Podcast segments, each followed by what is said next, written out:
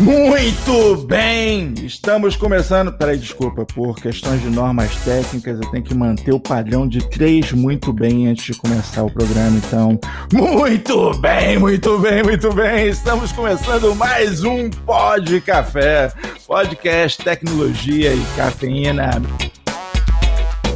Meu nome é Anderson Fonseca, o Mr. Anderson, e hoje tem norma técnica. Vamos que vamos! Aqui é Guilherme Gomes, diretor comercial da Access Software, e hoje a gente vai criar padrões de qualidade para esse podcast. Aqui é Diego Junqueira, VP de Vendas e Marketing da Access Software, e se você nunca ouviu falar da ABNT, você nunca estudou. Olá, eu sou o Newton Stringaço Moreira. É, muito obrigado, é uma honra muito grande estar aqui e compartilhar um pouquinho sobre algumas informações relativas às normas e tudo mais, e por que usar norma, né? Para que, que elas servem?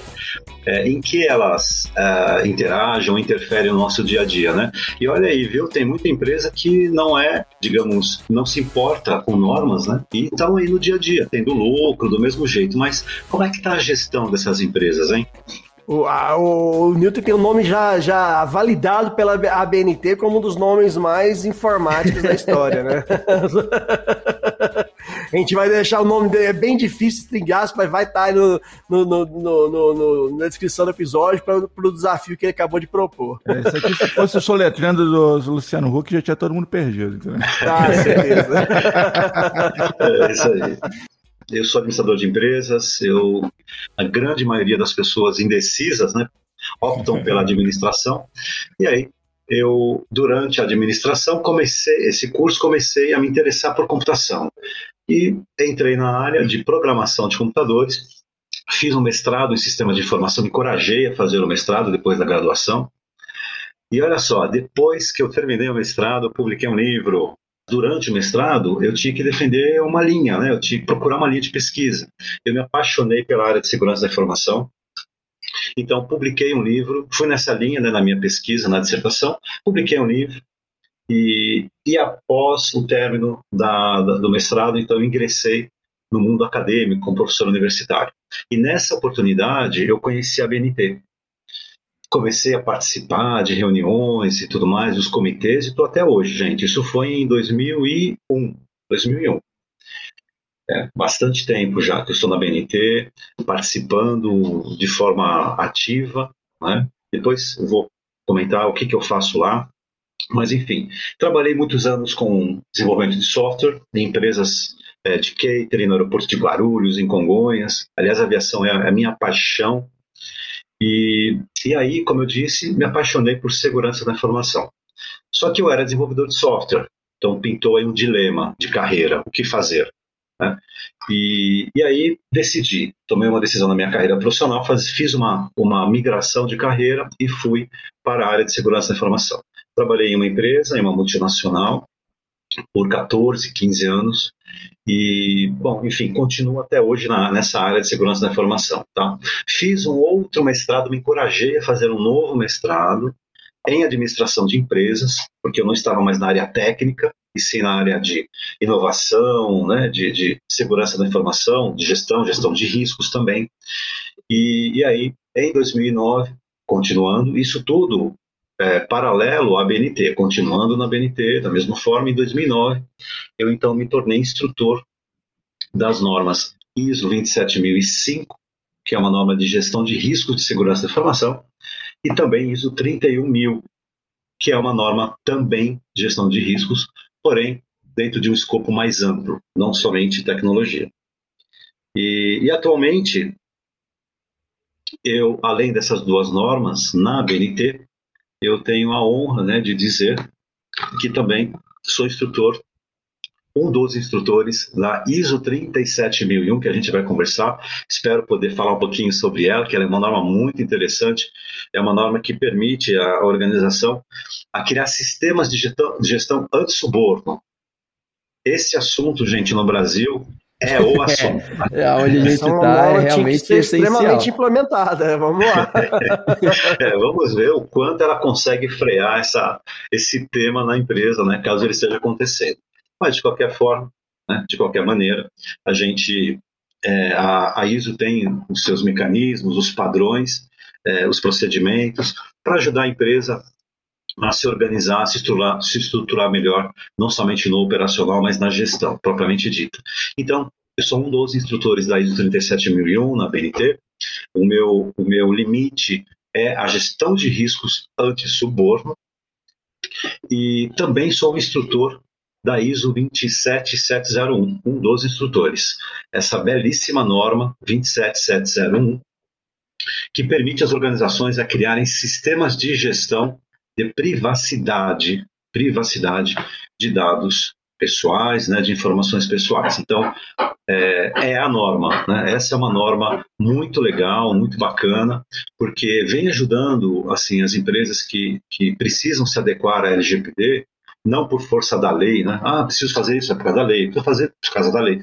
Não, não é só por isso, mas porque a empresa entende que é muito melhor, né? não somente para ela, né? não somente para a empresa, mas de uma certa forma, é, não só seguir né, ou atender uma lei. Na verdade, a empresa acaba despertando para os benefícios né, de usar uma norma é, e, inclusive, se ela quiser, ela pode se certificar. Tá? Eu vou dar essa dica para vocês, para melhor entendimento. Toda norma ISO que termina com o número 1 é uma norma que permite à organização certificar algum processo né, interno.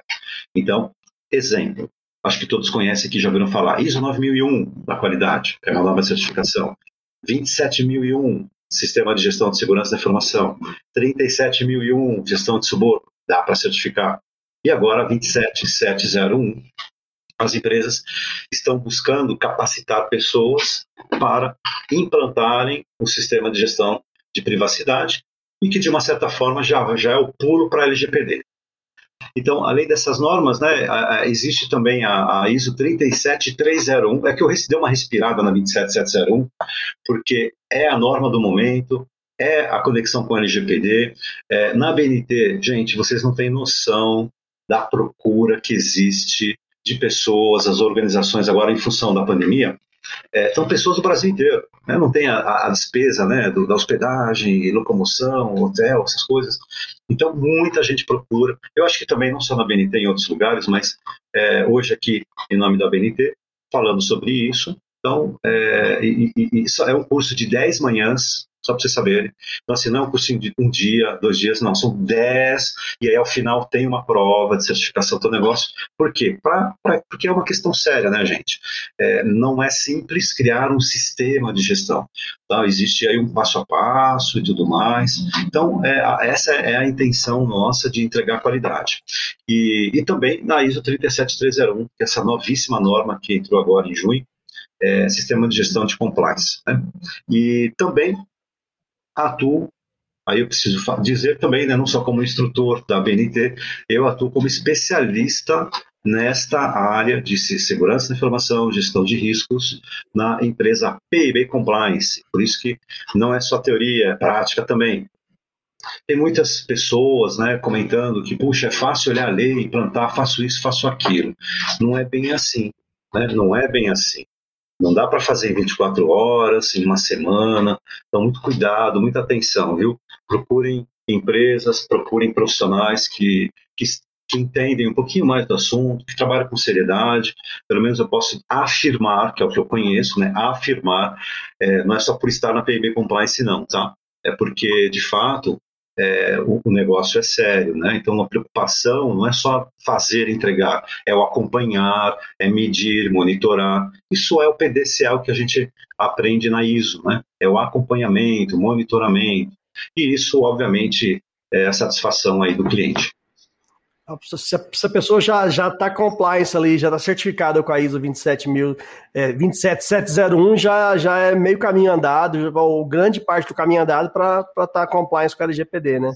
Então vamos lá, Nilton. Para começar um pouco ali do começo, há muita gente ali que fez TCC, que fez monografia, todo mundo que fez, né? Se você fez a sua TCC, você fez sua monografia, você já ouviu falar da BNT. É isso é inevitável. Peraí, peraí, um, um parênteses. Se você subornou alguém para fazer para você, Aí, talvez você é, fique meio se perdido. Se você subornou, você pode ficar perdido que é a BNT, mas talvez não é o caminho correto, né, com certeza. Então a gente pode falar aqui para a gente, o que, começar do início, né? O que é a BNT, o que é ISO? O que, que é esse, esse sopa de letrinhas aí que, que a gente já, já começou a falar, só para os nossos ouvintes aí se inteirar e saber do que nós estamos falando. Falando sobre a ABNT. O que é a ABNT? O que é essa sigla? Associação Brasileira de Normas Técnicas, tá? Ela está em São Paulo, né? É claro, tem outras regiões do Brasil, mas fundamentalmente, fisicamente, né, os treinamentos, a capacitação, o maior foco está em São Paulo. Ela foi fundada em 1940, então há bastante tempo, né? E, e ela é responsável. É.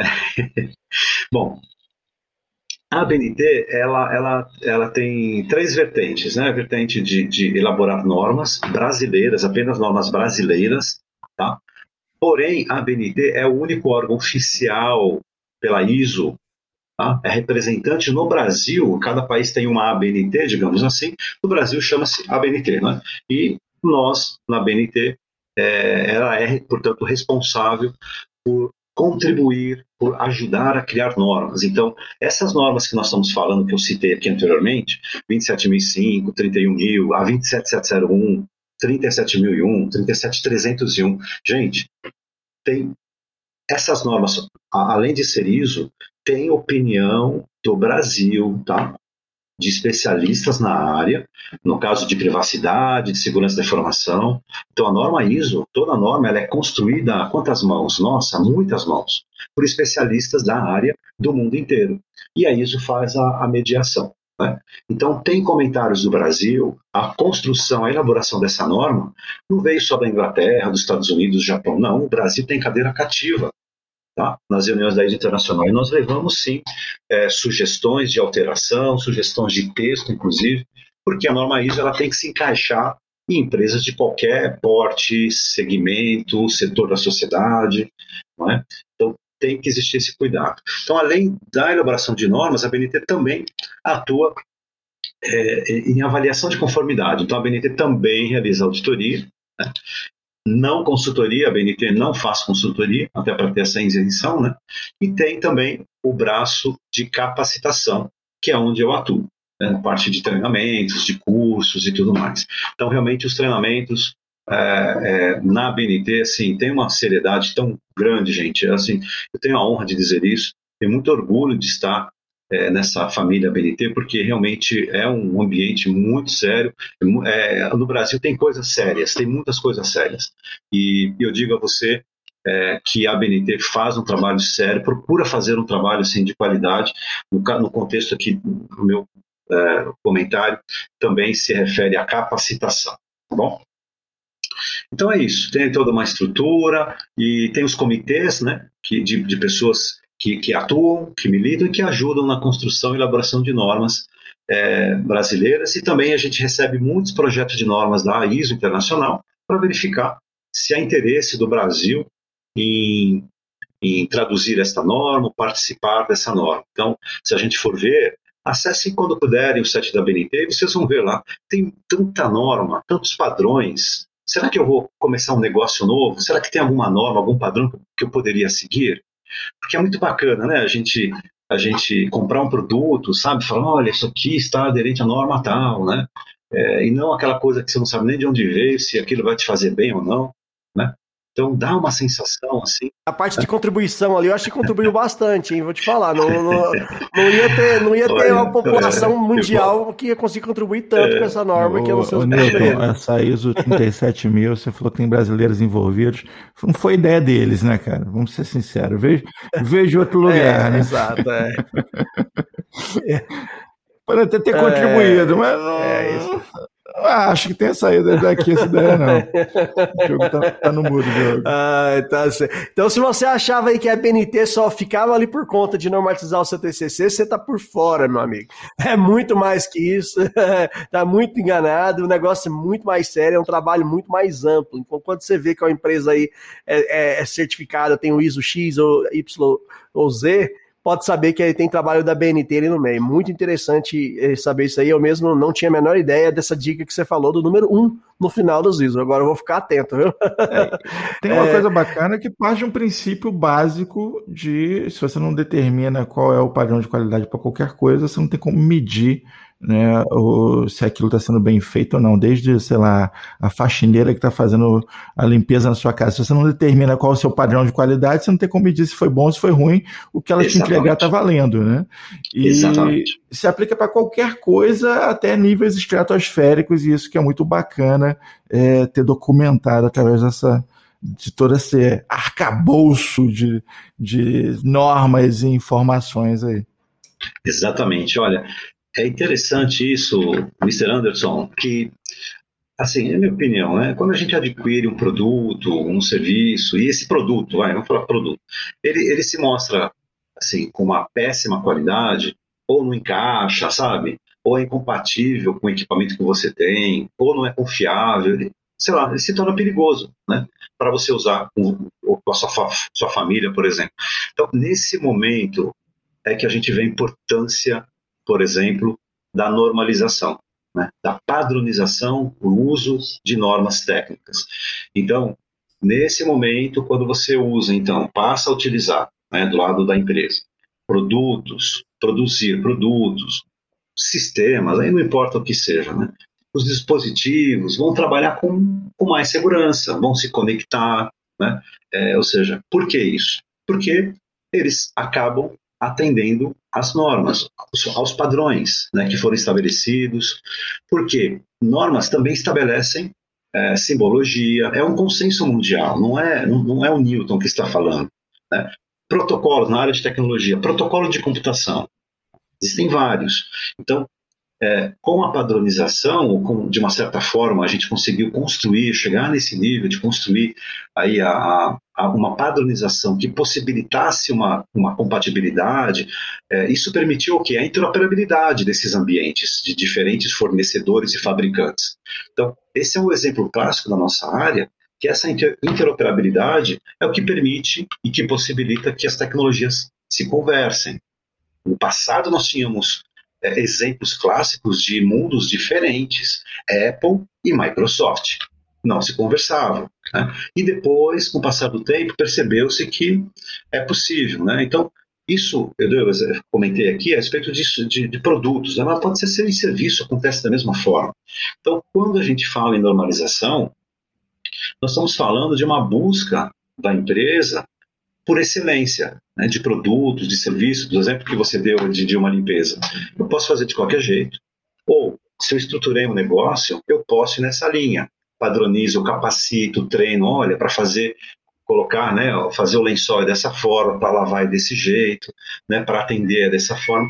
Então tudo isso acaba elevando o patamar de excelência não só de produto, mas também em termos de serviço. Então, sem dúvida alguma, é, para o cliente é um benefício, porque ele percebe a qualidade, ele percebe a segurança, quando você tem é, produtos ou serviços é, normalizados. Com certeza, né? ficou bem claro aí quão importante é essa normalização, né? E foi um pouquinho da, da gestão de risco, né? Até para o nosso ouvinte, tem, às vezes está chegando agora, a gente tem ouvinte de todas as, as faixas uh, etárias de várias áreas aqui. Ah, o que é a gestão de risco, né, propriamente dita, definição básica, e quão importante é, é fazer uma gestão de riscos? Uhum. Bom, Diogo, é assim, eu, eu sou suspeito para falar, mas eu vivo isso. Eu vivo gestão de riscos. Eu incorporei isso na minha vida, no meu dia a dia, é, e, e não foi muito difícil porque todos nós se pararmos para refletir, não só em nossas vidas, mas na relação entre as organizações, o tema risco está presente. Né? E por que, que ele está presente? Porque eles, ele, as empresas é, atuam e competem em mercados competitivos. São mercados de incerteza. A concorrência gera incerteza. Então, quando falamos em gestão de riscos, é, em termos de normas ISO, nós, nós temos duas, tá? A norma ISO 27005, que é uma norma de gestão de riscos voltada para a segurança da informação, riscos de segurança da informação, tá? Esta norma é, 27005 é aquela que a gente normalmente utiliza em projetos de gestão de privacidade, também de compliance, e assim por diante. Existe também a norma ISO 31000, tá? que também vai nessa linha, só que dentro de um, de, de um outro escopo, um escopo mais amplo e não somente de segurança da informação e privacidade. Mas, para responder sua pergunta, eu só queria, Diogo, eu só queria é, é, relembrar o conceito de risco, segundo a ISO. A ISO diz assim, risco é o efeito da incerteza nos objetivos. Uma frase bem curta, simples e direta. Efeito da incerteza nos objetivos. É. Por que, que é incerteza e não certeza de que você vai alcançar os seus objetivos? Por quê? De novo, existem eventos dentro de um contexto interno da empresa e eventos de, dentro de um contexto externo que pode acontecer, eles podem acontecer de fato, você não tem domínio sobre eles, quando eles irão acontecer, greve, raios, paralisação no transporte, é, inundação, eventos externos, que fogem da, da economia. Exatamente. São eventos que fazem com que o gestor ou os executivos comecem a pensar em continuidade do negócio. São riscos que estão no seu dia. A própria concorrência a gente não sabe é, efetivamente se a concorrência é, vai fazer um grande investimento, um, um, um grande investidor vai colocar um, um, turbilhão de milhões de dólares na mesa para comprar aquela empresa, e a partir daí eles vão é, alcançar o, galgar outros mercados, ou seja, a empresa vai explodir, né? no, no, bom sentido, de venda, de mercado, de alcance. Então são incertezas que eu preciso, eu preciso monitorar, eu preciso tomar ciência delas. E observo, eu observo que das pessoas que procuram a BNT né, para capacitação, é, que de fato algumas, né, é, ou melhor, poucas fazem gestão de risco, sabe? É, na concepção da palavra. É, e, e, e, algumas, as que fazem, uma grande parte delas fazem, a fazem para atender algum requisito normativo ou porque um cliente solicitou. Então ele faz o mapeamento, gera um, um documento, uma planilha Excel e entrega para o cliente. Né? Então, atribui essa atividade a uma pessoa e fala assim, nós temos gestão de riscos. Olha, de longe, isso é gestão de riscos. De longe. Não é? Então, isso aí é uma pessoa querer vender que, que tem uma algo que não, que não tem, então, mais ou menos isso. Exato. Então, eu observo que poucas empresas fazem de fato a gestão de riscos, né? E eu percebo isso das pessoas que nos procuram na BNT para fazer os cursos, principalmente na ISO 27005 ou na 31000. Agora vem, então, piada, gente... vem uma pergunta quase irônica, porque é, qual o risco disso? Né? Qual o ri... que risco está correndo quem não faz gestão de risco? É verdade. E as que fazem, as que fazem é interessante. Eu sempre, eu sempre pergunto, essa é uma das primeiras perguntas que a gente faz, até para que todo mundo, quando se apresenta, diz, né, olha, eu faço, mas a gente é, faz desse jeito, fazemos uma planilha e tal, mas fica quem é quem que toma conta dessa planilha? Ah, eu mesmo que tomo conta da planilha. Então, quer dizer, é uma planilha, né? Ou seja, certo que realmente gestão de riscos se resume a uma planilha? Então, que a bom. A planilha está né? gerando bom. mais risco do que gestão de risco. É, é, é verdade. Sem dúvida. Está tá bem Olha, arriscado botar tudo isso na planilha Excel, viu? É, pois é. exato. É. E, e, e, tanto isso é verdade que ah, na, em um mapa de riscos, no fundo, se a gente parar para pensar, o que, que nós temos ali? Informações, nós temos o, o, o, mapa, o mapa da mina da empresa, ou seja, onde a empresa não está bem, quais são as falhas potenciais, né, as falhas que, que eventualmente existem atualmente, e se ela tem alguma coisa em andamento para resolver, ou se não tem nada para resolver, está realmente vulnerável ou suscetível a um monte, uma série de incidentes ou acidentes então, nesse documento, né, que é uma planilha, você tem ali informações, assim, detalhes altamente comprometedores. Então, imagino eu que não poderia estar aí numa, numa, num simples documento, na máquina, no micro dele, ou numa área onde você tem mais pessoas com acesso. Né? É, esse, esse é um com documento, para quem, para o nosso ouvinte frequente aqui do Pode Café, já sabe de qual departamento é esse documento. Né? Ele é, pertence ao não... departamento de vai da merda da empresa, entendeu? É. Toda empresa tem que ter um departamentozinho, é o departamento de vai da merda. O cara só fica sentadinho lá na mesa dele e tal, e conforme as informações vão se cruzando, os eventos vão acontecendo, ele simplesmente se levanta e avisa, ó, vai dar merda. Para que, para que, para que vai dar merda isso aí. Né? Se atualiza o servidor agora, rapaz. Exatamente. Não, e, é interessante porque tem coisas nessa planilha é, que as pessoas sabem como estão e nada fazem. Tá lá, tá escrito. Olha, está desse jeito, vai fazer o quê? Eu já avisei, mas ninguém faz nada e fica lá. Né? É, quer dizer, um documento estático, não, não gera, não cria valor. só fez para atender porque o cliente pediu, ou porque vai vir um auditor na semana que vem, e assim por diante. Né? É, o tal do auditor motiva esse tipo de planilha mesmo. Vai ver o auditor, você vê o cara arrumando planilha, documento, indo atrás, viu, cara? Na verdade, o, o, o, ele já chega e fala assim: ó, preenche isso aqui e eu volto daqui a três dias. é, é, infelizmente, essa é uma realidade. Não posso generalizar. Eu sei que existem organizações que fazem isso de maneira séria. Né? Inclusive, alguns setores da sociedade que não só precisam fazer por obrigação de, de normas, de regulamentação, resolução, mas que fazem de fato com, porque entenderam e perceberam o quanto isso cria valor. Eu diria até o seguinte, que essa questão de criar valor é interessante porque é um dos princípios da gestão de riscos. Né? Então, as empresas elas não usam a gestão de riscos como deveriam. Por quê? Porque a gestão de riscos de muitas empresas, que eu imagino, não estão criando valor mesmo. Né? Então, como eu disse, esse é um princípio da gestão de riscos, da ISO 31000, criar valor. Então, a pergunta que a gente faz é, que a gente faz para as pessoas é, você acha que, o que esse trabalho aqui de mapeamento de riscos que você está fazendo hoje, como é que você consegue, talvez, é, comprovar ou, ou, afirmar que está ajudando a empresa ou ajudou em alguma coisa a, a empresa a alcançar os seus objetivos. Aí eu pergunto, sem deixar ele responder, você sabe quais são os objetivos da empresa? Quando você fez a avaliação de risco, que objetivo você estava perseguindo? Facilitar, ajudar ou potencializar? É, não tem resposta para ambas as perguntas. Então, qual que é o conceito de gestão de risco? Por isso eu comecei a minha fala falando sobre ele. É o efeito da incerteza nos objetivos. A incerteza no alcance dos objetivos. Então, o que, que a gente faz? Na gestão de riscos, e eu procuro traduzir isso na prática, tá? Na prática, é, nos treinamentos. Então, a gestão de riscos tem que possibilitar a empresa conhecer todos os eventos possíveis, né? Todos os possíveis eventos do ambiente interno e externo, né? Esses eventos de origem interna ou externa, que pode impedir o seu alcance, né? o alcance da empresa nos objetivos. Então, quando a gente mapeia esses eventos, olha, e tem muitos eventos que estão ligados a, TI, ligados a TI, a tecnologia, tem muitos, muitos. Porque a empresa hoje, a grande maioria delas, é, estão, são usuárias dependentes de tecnologia, dependentes. Então, o ouro está armazenado é, a TI mantém a custódia, a guarda, o armazenamento do, dos dados, não somente de negócio, mas agora os dados pessoais que se tornaram uh, digamos, uh, informações valiosíssimas, valiosíssimas.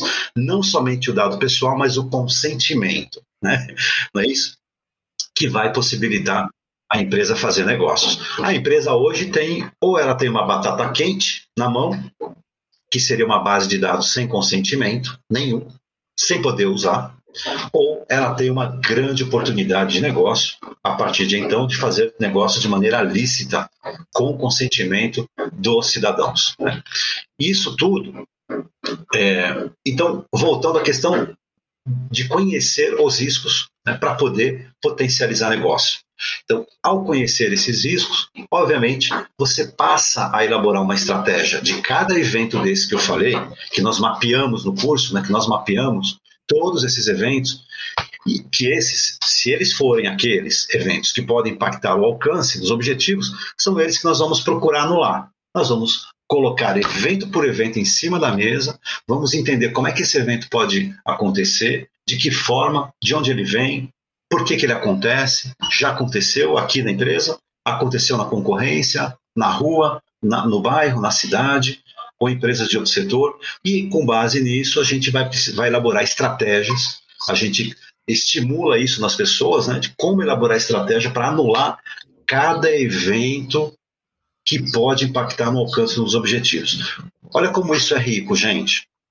Então, fazendo isso, quer dizer, esse caminho né, para a empresa se torna muito mais seguro, muito mais previsível o alcance dos objetivos que ela traçou lá atrás. Né? principalmente agora na pandemia.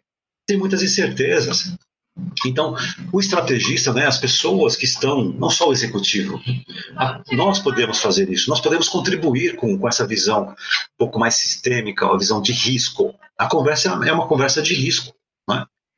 E, com isso, a gente consegue, então, dizer para a empresa: olha, esses eventos aqui podem acontecer, é, esse caminho aqui tem tais alternativas. Tudo isso acaba se tornando muito mais seguro, muito mais, como eu disse, mais previsível. Né? E isso nós podemos praticar, gente, em qualquer momento.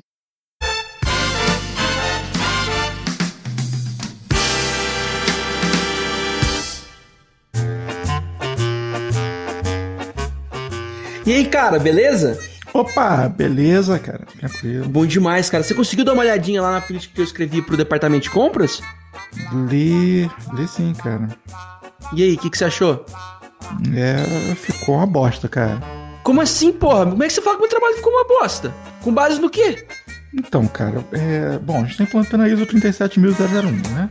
Você deu uma olhadinha lá no inciso da página 43, aquele artigo único? Não. Não, né? Você deu uma olhadinha, o que que diz na página 52 até a 56, todos aqueles artigos ali, aqueles itens, você deu uma, deu uma olhada naquilo antes de escrever? É. Não. Tá. Você não checou nem a introdução lá no início do manual, né? Não. Então, cara, é, baseado nesses critérios aí, eu poderia ter classificado o teu projeto como excelente, como muito bom, como bom, mediano, talvez um projeto ruim ou muito ruim, mas no seu caso ficou uma bosta mesmo.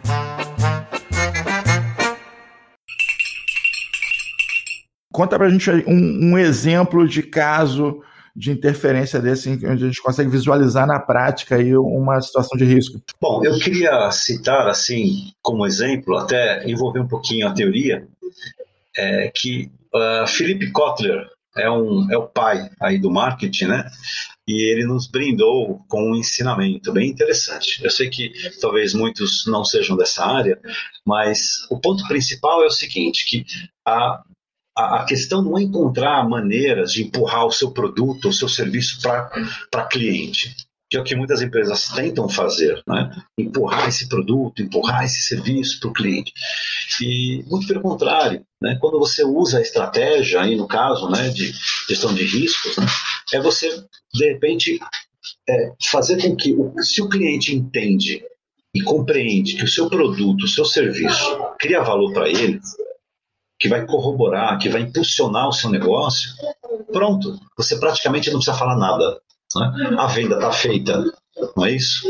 Então, o que, que, eu posso dizer assim em relação à, gestão de riscos, né, dentro de um contexto um pouco mais amplo, que é uma estratégia que deve ser usada pela empresa por todos os líderes, assim, aí eu digo assim, não é só diretoria, né, quando muito eles utilizam, fazem gestão de risco, eles deveriam tomar decisões com base nos riscos que a gente apresenta. Né? Nosso papel é fazer o diagnóstico, o mapeamento de tudo aquilo que a gente entende que pode ou poderia talvez dificultar a empresa, seja no ponto de vista tecnológico, operacional, lá no chão de fábrica ou na TI da empresa, certo? Ou talvez, talvez, é, em uma abordagem na área de compras, a gente falou um pouquinho de, da 37001, né, na parte de suborno. Em várias áreas da empresa suscetíveis a suborno, a receber suborno, ou a oferecer suborno. Né? Então, quando nós conseguimos fazer, de fato, a gestão de riscos de uma forma a criar valor, tendo isso como princípio, criar valor. A minha avaliação aqui de risco está criando valor? Qual é o objetivo que eu estou perseguindo? Né? É ser o melhor cliente, entregar o melhor produto ao menor custo, isso envolve um monte de coisas. Então, ah, não é só diretoria, é a liderança, é o operacional que precisa entender um pouquinho mais de risco, sabe? Porque quem está no dia a dia operacional é, efetivamente sabe quais são, onde estão as vulnerabilidades, onde estão as falhas. Muitas pessoas sabem, né? Tem gente que trabalha 5, 10, 15 anos fazendo aquela, aquela atividade, ele faz aquilo de olho fechado, ele conhece, ele entende, mas a liderança não permite que ele fale. Né? Não permite que aí, ele não dá voz. Aí fica difícil, né? Isso entra uma questão cultural. Isso entra uma questão realmente de criar cultura é, na organização, justamente para poder é, fazer com que este ambiente, que é um ambiente de negócios, mas que tem riscos, opera dentro de um contexto de riscos, Se a empresa ah, facilita, tem empresas, por exemplo, eu conheço algumas que fizeram, não muitas, tá? Não muitas, mas algumas inclusive, é, colocam na mesa prêmios, premiação. Né? Ele escolhe ou em valores em espécie, ou, por exemplo, em viagens, ou, ou outros ou em produtos, não é? Se ele trouxer uma grande vulnerabilidade, se ele descobrir uma grande, um potencial né, vulnerabilidade que pode colocar em risco, talvez, o produto final ou, ou o serviço que ele presta. Então, essa é uma forma, por exemplo, de incentivar as pessoas, chamar as pessoas para que elas façam parte dessa, dessa grande corrente aí, né, da, da, da formulação, dessa, da criação dessa cultura de gestão de risco. Mas não é só esse incentivo. É, eu acho que a liderança cu, tem cuidado, parte... cu, cuidado, Newton, de, em falar em incentivo, que aqui no Brasil, falando incentivo, né, galera, não é para dar presentinho para ninguém, é. não. É incentivo na boa, viu? É. Inclusive, falando em compliance, né, a gente precisa tomar bastante cuidado de receber né, incentivos. Às vezes o fornecedor também né, quer te incentivar. Manda no final do ano um presente, alguma coisa. Hum. Tem, a, a, gente a gente está acostumado aqui no final do ano, várias empresas, né, nossos clientes, eles enviam um manual de ética sobre justamente, até, às vezes, limitando os valores de presente, até X valor, falando que não, não aceita de jeito nenhum. Várias empresas aí já, já têm políticas bem claras para seguir dentro da, de, de, compliance. Né? E aí, Newton, é, a gente separou três, três é, ISOs aqui, a gente tem três ISOs aqui que eu acho que seria bem interessante se a gente pudesse falar um pouquinho delas, né? Que é a 31 31 mil, né? 3100, a 37001, né? E a 27701. Não sei se a gente consegue falar um pouco de cada uma delas e vou deixar você escolher uma, a primeira que você quer começar a falar o que é e o que ela representa. Bom, já estamos falando dela, da 37001. É, isso. Uhum. É, esta norma é uma norma belíssima, é uma norma muito gostosa de ler, é muito interessante, muito interessante. E, e por que, que eu acho ela interessante? Porque ela, ela nos faz refletir sobre muitas práticas que nós temos ou tínhamos que, num olhar assim, muito, é, sabe, sem terceiras intenções, é, era rotina recebermos, sei lá, um presente no final de ano, no fornecedor que, olha, respeitosamente, eu venho aqui te entregar é, essa, essa, passagem aérea, esse fim de Saudade semana. Saudade dos anos 90, né, ouvinte? Saudade dos anos 90. Puxa, você nos atendeu tão bem esse ano que passou. Por favor, receba isso para que. Uma, uma Elba, né? É, é, uma Elba. Samara. para que a gente possa, né, no próximo ano, continuar com esse bom relacionamento. Isso, se a gente parar para pensar, isso cria uma expectativa e um compromisso, se eu aceitar né? esse presente, essa. Então, ele chega como um presentinho. Né? É, tem um colega meu que, puxa, ofereceu na, na, na em uma das Copas do Mundo aí, né? Não foi só para ele, não, foi para a esposa, tá? Pra, eram duas, duas Opa, com direito acompanhante. Com direito acompanhante, ficar lá no hotel assistir a Copa do Mundo. Sabe o que, que ele disse? Desculpa, eu não posso aceitar. Isso é compliance, isso é suborno. Meu Deus do céu. Sensacional. Arrepia. Acho que ele perguntado aonde que era a cadeira que ele assistiu. É. é. É, eu, eu, eu, entendo que esse é o comportamento correto, entendeu? Cara, não posso aceitar, isso é, isso, isso é suborno, isso é inaceitável. Inclusive, você deixa isso agora na minha mesa e sai daqui. Larga aí, vai embora. Deixa o voucher, deixa a passagem aérea aqui, o hotel, saia daqui, nunca mais apareça. Não é, não é bem-vindo aqui.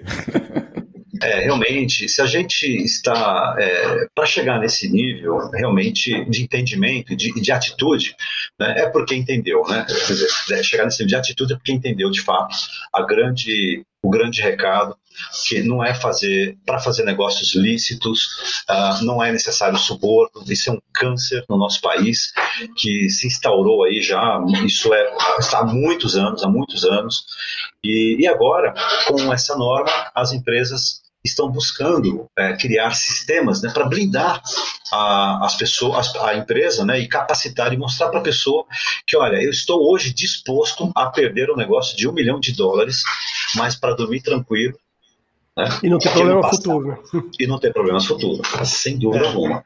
É uma, uma, até uma questão que eu ia, que eu ia perguntar, né? Para as empresas aí que estão ouvindo, fala, todo mundo está tá interessado, eu acho que é, se eu fosse é, gestor ali do, do compras do governo, licitação, eu ia exigir, com o decorrer do tempo, que as empresas tivessem esse ISO, eu acho que seria fundamental, tá? Acho que seria aumentaria a transparência ali na, na questão de licitações a níveis sensacionais, pelo que eu estou é, ouvindo uhum. você comentando. E aí eu ia perguntar quais são as grandes vantagens que a empresa pode ter aí se certificando numa ISO 37001, né? Que é justamente essa questão voltada ao suborno. Além do, claro, o fato dele não ter suborno dentro da empresa, que mais isso pode representar para essa empresa? São vários benefícios, vários. Aí eu vou incluir, se você me permitir, o comentário também, Diogo.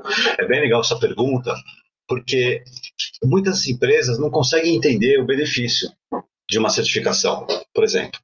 Ela entende que a norma ISO vai burocratizar. É, e por não entender. O gestor, quando a gente fala em empresa, nós estamos falando de pessoas.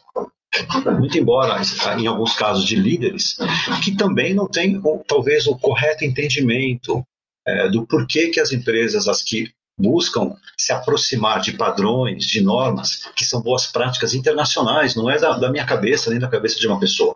São especialistas no mundo inteiro que, que recomendam seguir por esse caminho. Mas a empresa não quer seguir esse caminho, que é uma boa prática atuar de forma transparente, documentar os seus processos, fazer uma gestão de riscos condizente, adequada e que reflita o seu negócio, a sua empresa, a cultura dela. Né?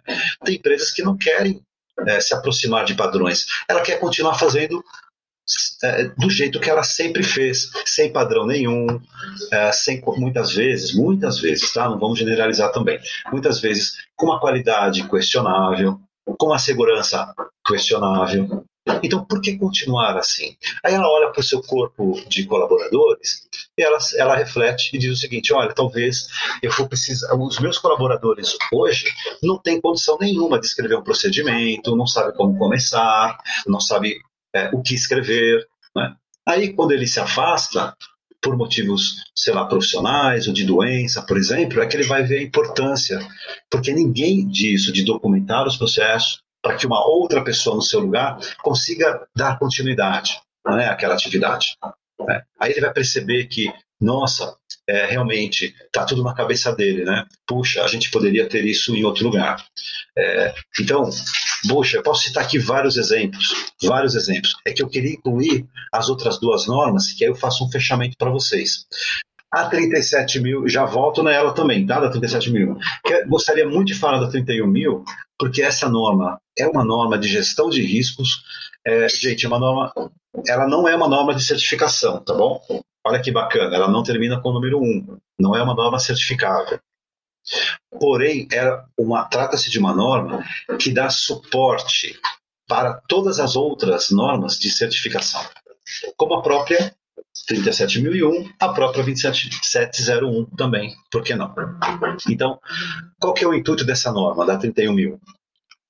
Essa norma possibilita que a empresa tenha um sistema estruturado para a gestão de riscos. E ele começa não só abordando princípios que precisam ser atendidos, existem oito princípios que precisam ser atendidos. Um deles é o que eu citei aqui anteriormente, que é o criar valor para o negócio. Então, constantemente a gente precisa, precisa se perguntar: a minha gestão de riscos está criando valor para o negócio? Está criando valor para o negócio? Pergunte cinco vezes e tente encontrar respostas, porque se não houver resposta, então é preciso revisitar a sua estratégia de gestão de riscos, porque ela não está atendendo o primeiro princípio, que é o de criar valor. Muito bem. Então, a gestão de riscos, essa norma vai possibilitar a qualquer empresa, tá, gente? Não importa o tamanho dela, o porte, o número de empregados, nem o que ela faz, o mercado em que ela compete, a atividade dela, pouco importa. Ela vai ajudar a sua empresa a criar toda uma estrutura que é flexível e adaptável ao seu negócio, você vai conhecer os seus riscos, vai passar a, gerenciar os seus riscos tá de uma forma estruturada. Não é, é de maneira subjetiva, da sua cabeça. Não, você vai colocar no papel. e vai mapeá-lo, vai entender como é que ele acontece, por que, que ele acontece e, fundamentalmente, como é que eu consigo exercer influência pra, nesse risco para impedir que ele ocorra.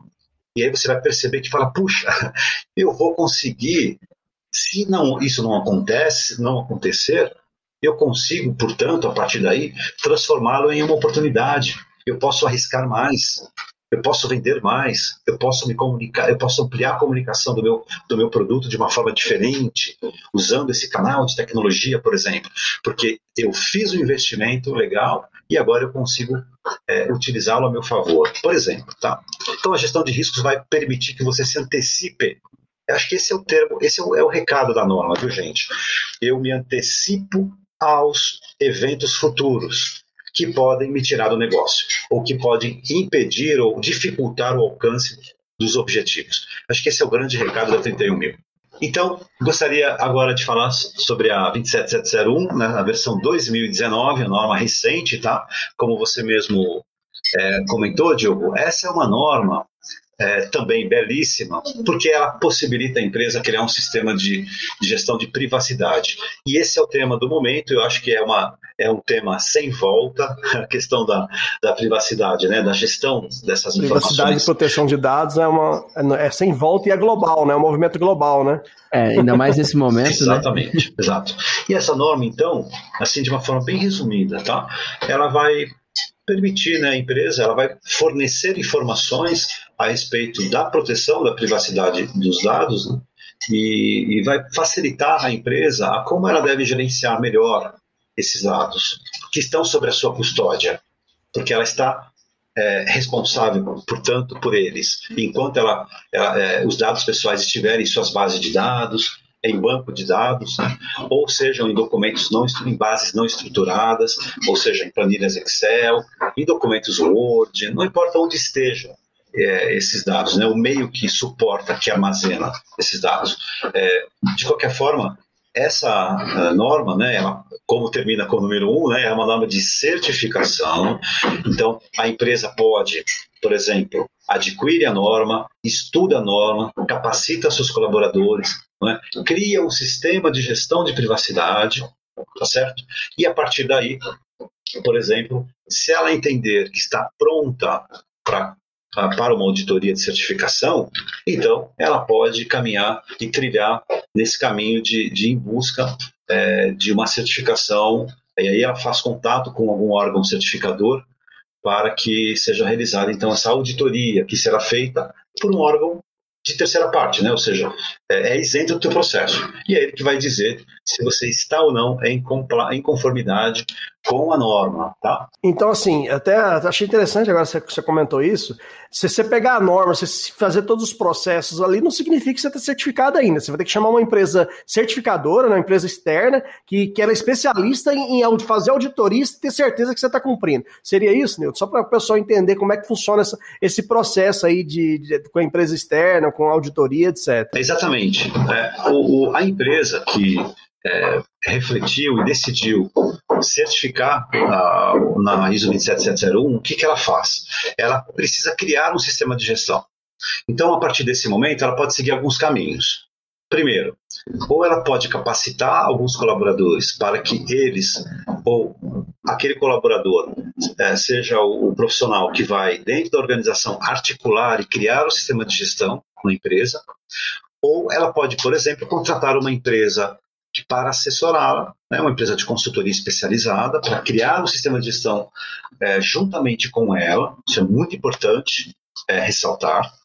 Então, juntamente com a empresa, essa empresa que é especializada, especialista nisso, pode, na sua empresa, ela então é, transfere o conhecimento e, ao mesmo tempo, né, implanta o sistema de gestão junto com a empresa, e depois estando, uh, digamos, criado o sistema de gestão, atendendo todos os requisitos da norma, ela pode fazer uma, buscar uma empresa de auditoria, um organismo certificador, e ela pode também optar nesse momento por dois caminhos. Primeiro, primeiro ela faz uma pré-auditoria de certificação, e aí depois, na sequência, depois de 30, 60 dias, 45 dias, por exemplo, isso vai depender muito né, de algumas variáveis, ela pode então ir de, para a auditoria de certificação.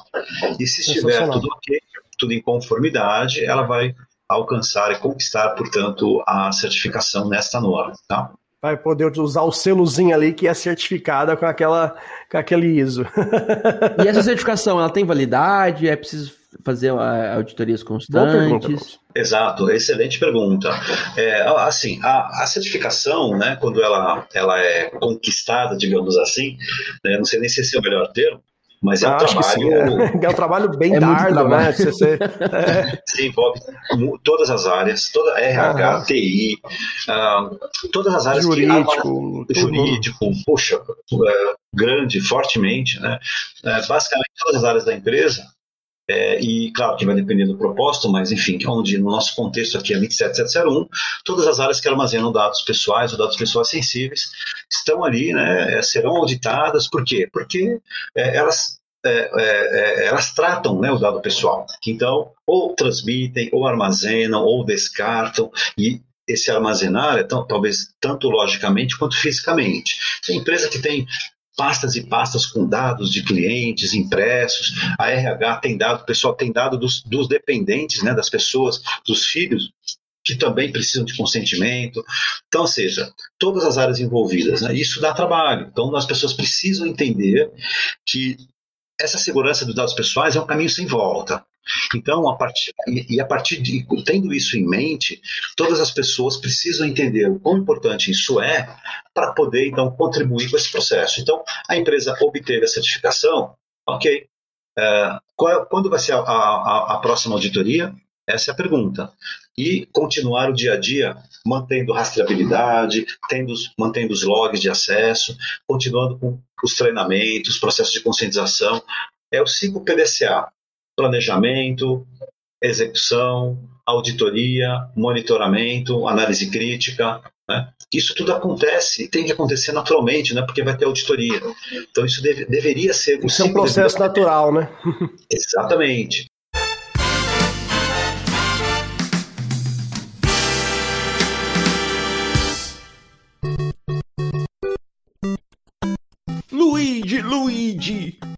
Va bene, ah? Mete a cabeça ali naquele cano, ah? Tenta passar. Como assim? No cano? Sim, tenta passar pelo cano, Luigi. Mete, mete a cabeça lá. Porra, não foi. Tá bom, vamos tentar o próximo cano então. Vá, vá bem, Luigi. Tenta, enfia a cabeça nesse cano aí, vai. Mas você sabe qual cano que vai passar? Eu não sei qual cano, Luigi. Não, não sei, a gente tem, tem, tem que ir tentando de cano em cano, ah. Mas não tem um mapa? Não tem mapa, Luigi. Como é que eu vou fazer um mapa? Não tem mapa de cano. Tem que meter a cabeça e tentando, né? Pô, tem que fazer um controle de qualidade nisso aí, cara. Até agora, tudo que, que nós fazemos é tentar, Luigi. Você mete a cabeça, tenta. Se passa, passou. Se não passa, não passa. Não sei nem pra onde vai o cano. A gente só tenta passar, Luigi. Porra, Mário, desse jeito não vai, caralho. A gente precisa criar um controle de qualidade. Porra, a empresa nem começou, tem que salvar a porra de uma princesa, já tá aqui, porra, tem duas semanas, tá batendo a cabeça do cano e não salva, porra. Desse jeito a empresa vai falência. Então chama um consultor para escrever esse manual, é? Michone Fotasse.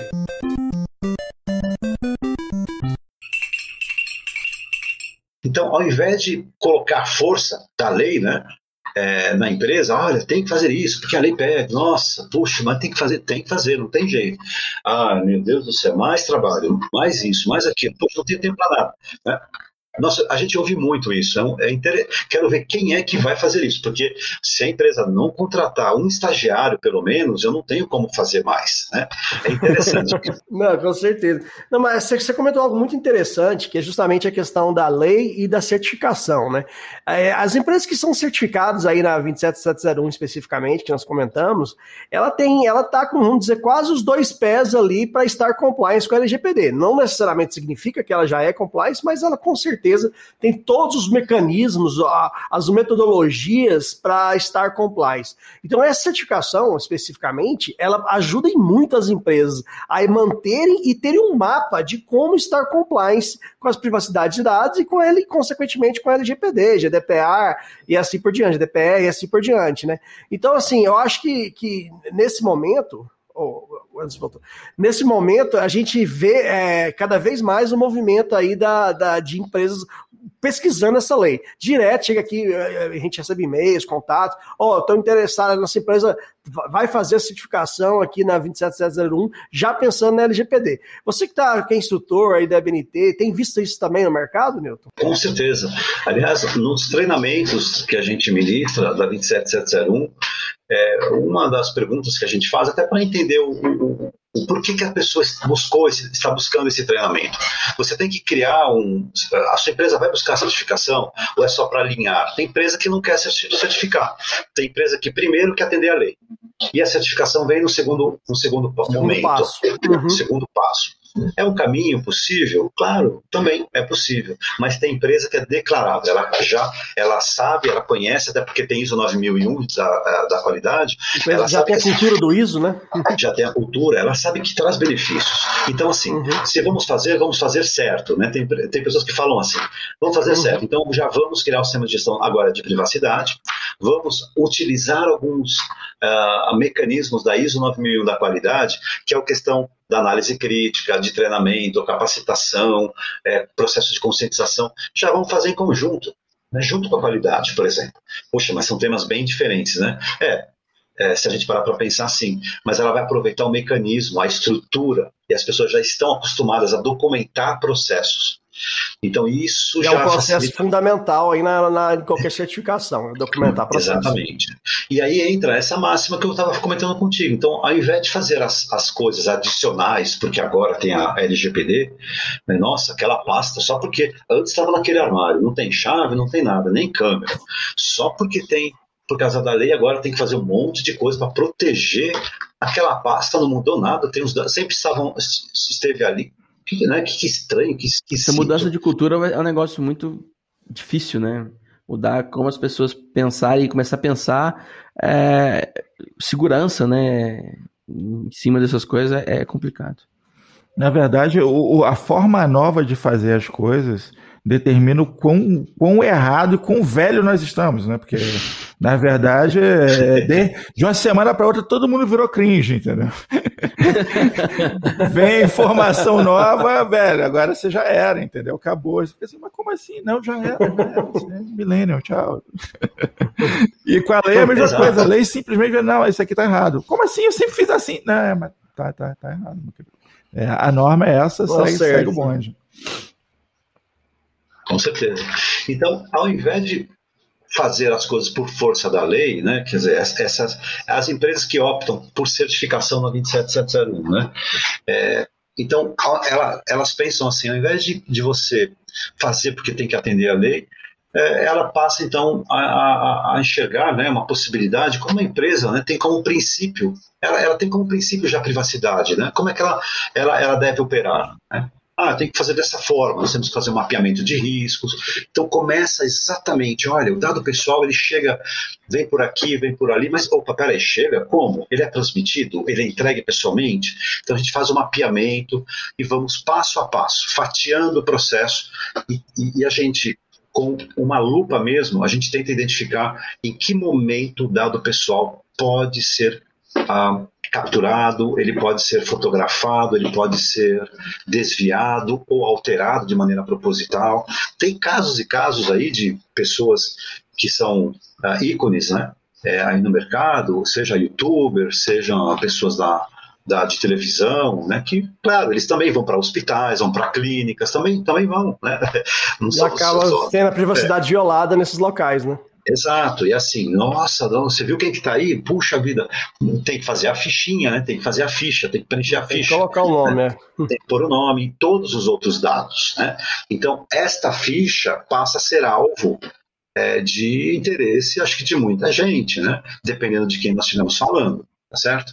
Então tornou-se assim muito preocupante tudo isso. Então nós com esse trabalho de, de como eu estava comentando, né? Eu estou falando aqui em nome da BNT, em nome né, do meu dia a dia também, é, com esse trabalho de consultoria, a gente procura realmente é, falar, olha, o seu processo ele está otimizado. Interessante, até. É, percorremos aqui, já mapeamos o caminho do dado pessoal. É, e aí, o teu processo nós fatiamos em 25 etapas. São 25 atividades. E das 25, no mapeamento de risco que nós fizemos, nós conseguimos uh, encontrar 12. Em 12 momentos, o dado pessoal pode ser comprometido e você não vai ficar sabendo. Só vai ficar sabendo quando a multa chegar, quando o processo começar. Já tiver vazado. Exatamente. É, é, basicamente um processo de achar as goteiras, né? Onde é que tem uns buraquinhos onde vai vazar. Né? Exatamente. Então, às vezes, eu me sinto encanador, sabe? mas é verdade do dado pessoal. Mas é verdade. Nós temos que nos antecipar. Lembra da, do conceito original de risco? A gente se antecipa. Por que, que ela, a gestão de riscos traz benefícios para a empresa? Porque ela nos antecipa a fatos que podem acontecer no futuro, é, hoje, e nós colocamos esses fatos em cima da mesa, conversamos. Olha, é, não, é, não é incomum, né? lá no escritório, como eu falei na, na, na a gente se encontra, se depara com um cliente que tem um, uma, uma atividade, um ramo completamente diferente, pode acontecer da gente é, se fazer valer o uso de um especialista de uma outra área para que ele consiga aí sim dar o seu parecer, o parecer com, com, com mais é, sustentado, né, com base, com, com referência, e é isso que a gente faz, e é isso que a gente tem que fazer, olhar com o processo do, da empresa, do cliente, com responsabilidade e falar, olha, colocar em cima da mesa mesmo, o teu processo está vulnerável nesses pontos aqui, a gente até coloca os, os pontinhos, a gente assinala. Tá certo Exato. O mapa do negócio. O, o Newton é, é, é, praticamente o Super Mario da BNT, entendeu? Ele vai, ele vai apertando os canos para ver se dá para passar, entendeu? Quem jogava Mario sabe como é que ele você sobe no cano e fica apertando. Se der, se der para entrar, entra. Se não der, não, não passa. Sim, a gente é. tem que se antecipar aos fatos. Se eu não fizer isso, o fraudador vai fazer. É, alguém ou, vai, alguém vai achar o buraco. Alguém ali. vai, né? ou de fora ou de dentro, alguém vai se, se, utilizar dessa fragilidade. Então, com a nossa expertise, a gente chega antes, mapeamos, nos antecipamos e essa informação que a, precisa, a empresa precisa receber. Aí, com isso, a gente assessora a empresa, claro, ela tem que entender como resolver. Se precisar, a gente indica como fazer, dá algumas orientações. Eu ia até fazer ela... essa pergunta agora, porque até questão assim, daria uma série de podcast aqui, mas como nós estamos chegando a limitar o tempo limitado desse aqui, a gente pode até marcar outros mais específicos, às vezes sobre um ISO específico, acho que é sensacional, nós temos muito assunto aqui eu, pelo menos, tenho uma, uma série de perguntas ainda para fazer, mas o tempo limita. Mas aí, ah, como é que, como é que eh, funciona tanto a sua consultoria, Newton, como a EBNT, o pessoal que quer buscar fazer esses treinamentos, esses, esses cursos aí da EBNT, e com se querem o auxílio de uma consultoria como a sua. Você pode deixar para a gente aqui os contatos, como localizar, como seria o passo para achar, achar tanto os cursos, treinamentos como a consultoria? Claro, claro. Como eu disse, a BNT, ela atua em algumas verticais, né? ou seja, a capacitação, a, a venda de normas, né? capacitação, que é o treinamento. Então, acho que é, acho que inicia aí, né, gente? É uma tomada de decisão. Alguém decidiu na empresa, olha, vamos seguir o caminho da, da de boas práticas, de um sistema de gestão. Chega de é, ir usar a opinião da pessoa A, da empresa B, da empresa C, porque não tem lastro, não tem base, é, é, é, embasamento algum. Vamos procurar agora é, construir os nossos processos com base, com base em boas práticas internacionais, se aproximar daí. Então, acho que a primeira coisa é você buscar capacitação, conhecimento. Tá? É, nisso, Claro, a BNT pode ajudar, mas existem outras organizações também que o fazem com maestria, não conheço todas, mas eu acho que o propósito é sempre esse, né? Ajudar as, as organizações, as pessoas a entenderem melhor o que, que é um padrão, o que, que é um sistema de gestão. Muito bem. Depois que ela conseguiu, então, é, entender, fazer a capacitação, aí ela vai decidir se, é, se o conhecimento que ela adquiriu é suficiente para criar um sistema de gestão ou se ela pode, é, se ela prefere, contratar uma empresa para ajudá-la a criar um sistema de gestão. E aí eu coloco um asterístico nessa minha fala, porque, muito embora ISO seja de conhecimento de muitas empresas e pessoas, é, não é só pegar a ISO by the book né, e, e, e lá item a item. Né? É, a criação do sistema de gestão requer, requer um, um, um conhecimento de sistema de gestão. E, e só nesse momento é que você então separa o joio do trigo. Muitas empresas é, que estão no mercado ajudando as empresas, outras, os seus clientes a se adequarem à LGPD, o fazem de maneira pontual. Olha, para atender esse requisito da lei, você tem que fazer isso. Para atender esse requisito da lei, sugerimos fazer isso. E assim por diante. E vai embora. O cliente fica lá, né? muitas vezes não sabe é, é a continuidade, porque, como todos concordam comigo, é um caminho sem volta, né? a questão da privacidade dos dados. Não tem gestão não tem acompanhamento, monitoramento, análise crítica e outros aspectos que envolvem uma gestão.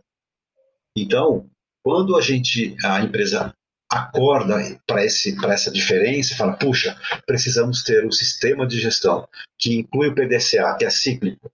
Então, precisamos buscar empresas que nos assessorem a, a criar esse sistema de gestão, porque é ele que vai, vai garantir essa continuidade essa, esse compromisso, aí cria-se cultura de gestão. Eu, a gente faz muito isso lá no escritório. A gente se preocupa com a criação da cultura em relação à questão da privacidade. Não é apenas proteger o dado pessoal. Além disso, claro, nós precisamos proteger o dado pessoal. Mas gente temos essa preocupação de envolver as pessoas e criar a cultura, criar os procedimentos. A gente ajuda, criamos juntos. Nós não fazemos, nós criamos juntos. Precisa criar junto senão cria aquela dependência da consultoria. E isso não é bom para a empresa. Né? O bom é quando existe a transferência do conhecimento. E aí, por isso que eu digo, criou o sistema de gestão como uma empresa que tem essa preocupação, e aí eu afirmo isso. Tá? Claro, existem várias pessoas me ouvindo aqui, e quero parabenizar a todas as organizações que vão nessa linha de ajudar empresas a criarem um sistema de gestão, né? e não criar dependência Claro, isso é uma modalidade de negócio, Newton. O que, que é isso que você está falando? Sim, é uma modalidade de negócio. Tem clientes que quer, preferem isso. Tem clientes que preferem é, criar essa cultura, porque de entende que... De conhecimento. Né? Uhum. Exatamente. É, compartilhar o conhecimento e aí o ambiente fica melhor para se trabalhar. O nível de profissionalismo aumenta. Né? Tem empresa que não, não tem nada disso, parece que você desaprende a, a trabalhar. Não tem processo, não tem rotina. Que fica só por conta dos outros. Exato. Isso não é muito então, legal, né? A gente vai deixar aqui o, o, o, no LinkedIn, na descrição, o LinkedIn do Newton. Vamos deixar o, site da BNT. Newton, você quer deixar também do, do, do, escritório algum outro link que você queira deixar? Ou... Claro, claro. Se for possível, qual, deixa Se quiser sim. falar o link, qual que é o link aí? Da, pode falar pra gente que eu te deixo tá. na descrição. Claro. É, bom, eu vou deixar aqui meu e-mail, né? newton.moreira arroba compliancepb com.br Tá? É, esse é o meu e-mail, pode fazer contato é, comigo, se quiser esquecer alguma dúvida. Poxa, totalmente à vontade, tá? Eu adoro falar sobre isso. Ah, né? A gente, é, eu assessoro, é, dou opiniões de uma forma muito livre, muito aberta. Como eu disse, a BNT não é consultoria, tá certo? Então eu tenho total liberdade para falar sobre isso em nome do escritório. Né? Mas a nossa preocupação uhum. simplesmente não é apenas assessorar, entregar pontualmente, como eu estava falando. A gente gosta muito de, de acompanhar. Nós voltamos lá depois que entregamos o trabalho, nós voltamos. Agora não por causa da pandemia, mas a gente volta virtualmente, né? Com mas certeza. a gente quer saber como é que vocês estão criando, como é que está o nível de, de ocorrência de incidentes, é, o, o, vazamento de informação, a gente acompanha isso o tempo todo. Nilton, é, os contatos vão estar toda na descrição para os nossos ouvintes, está o e-mail dele, os e-mails e todos os outros contatos. É, eu queria agradecer imensamente, aí, com certeza podemos marcar outros podcast. Foi uma aula aqui hoje. Foi a gente estender um pouquinho, mas vale a pena, pessoal. Vamos. É uma introdução bem grande aí ao assunto. Dá pra gente aprofundar depois de alguma norma mais específica em outros podcasts. Mas quero agradecer muito pelo seu tempo e pelo conteúdo compartilhado aqui, que enriquece muito a nossa audiência. Eu que agradeço, estarei sempre à disposição, né, para falar sobre esses temas. Com toda certeza, é uma grande honra para mim. E quero agradecer né, mais uma vez o convite e um grande abraço a todos, todos os ouvintes aqui do Pod Café.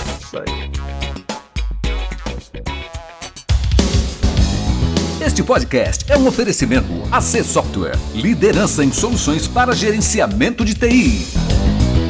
Contatos podcast@podcafeti.com.br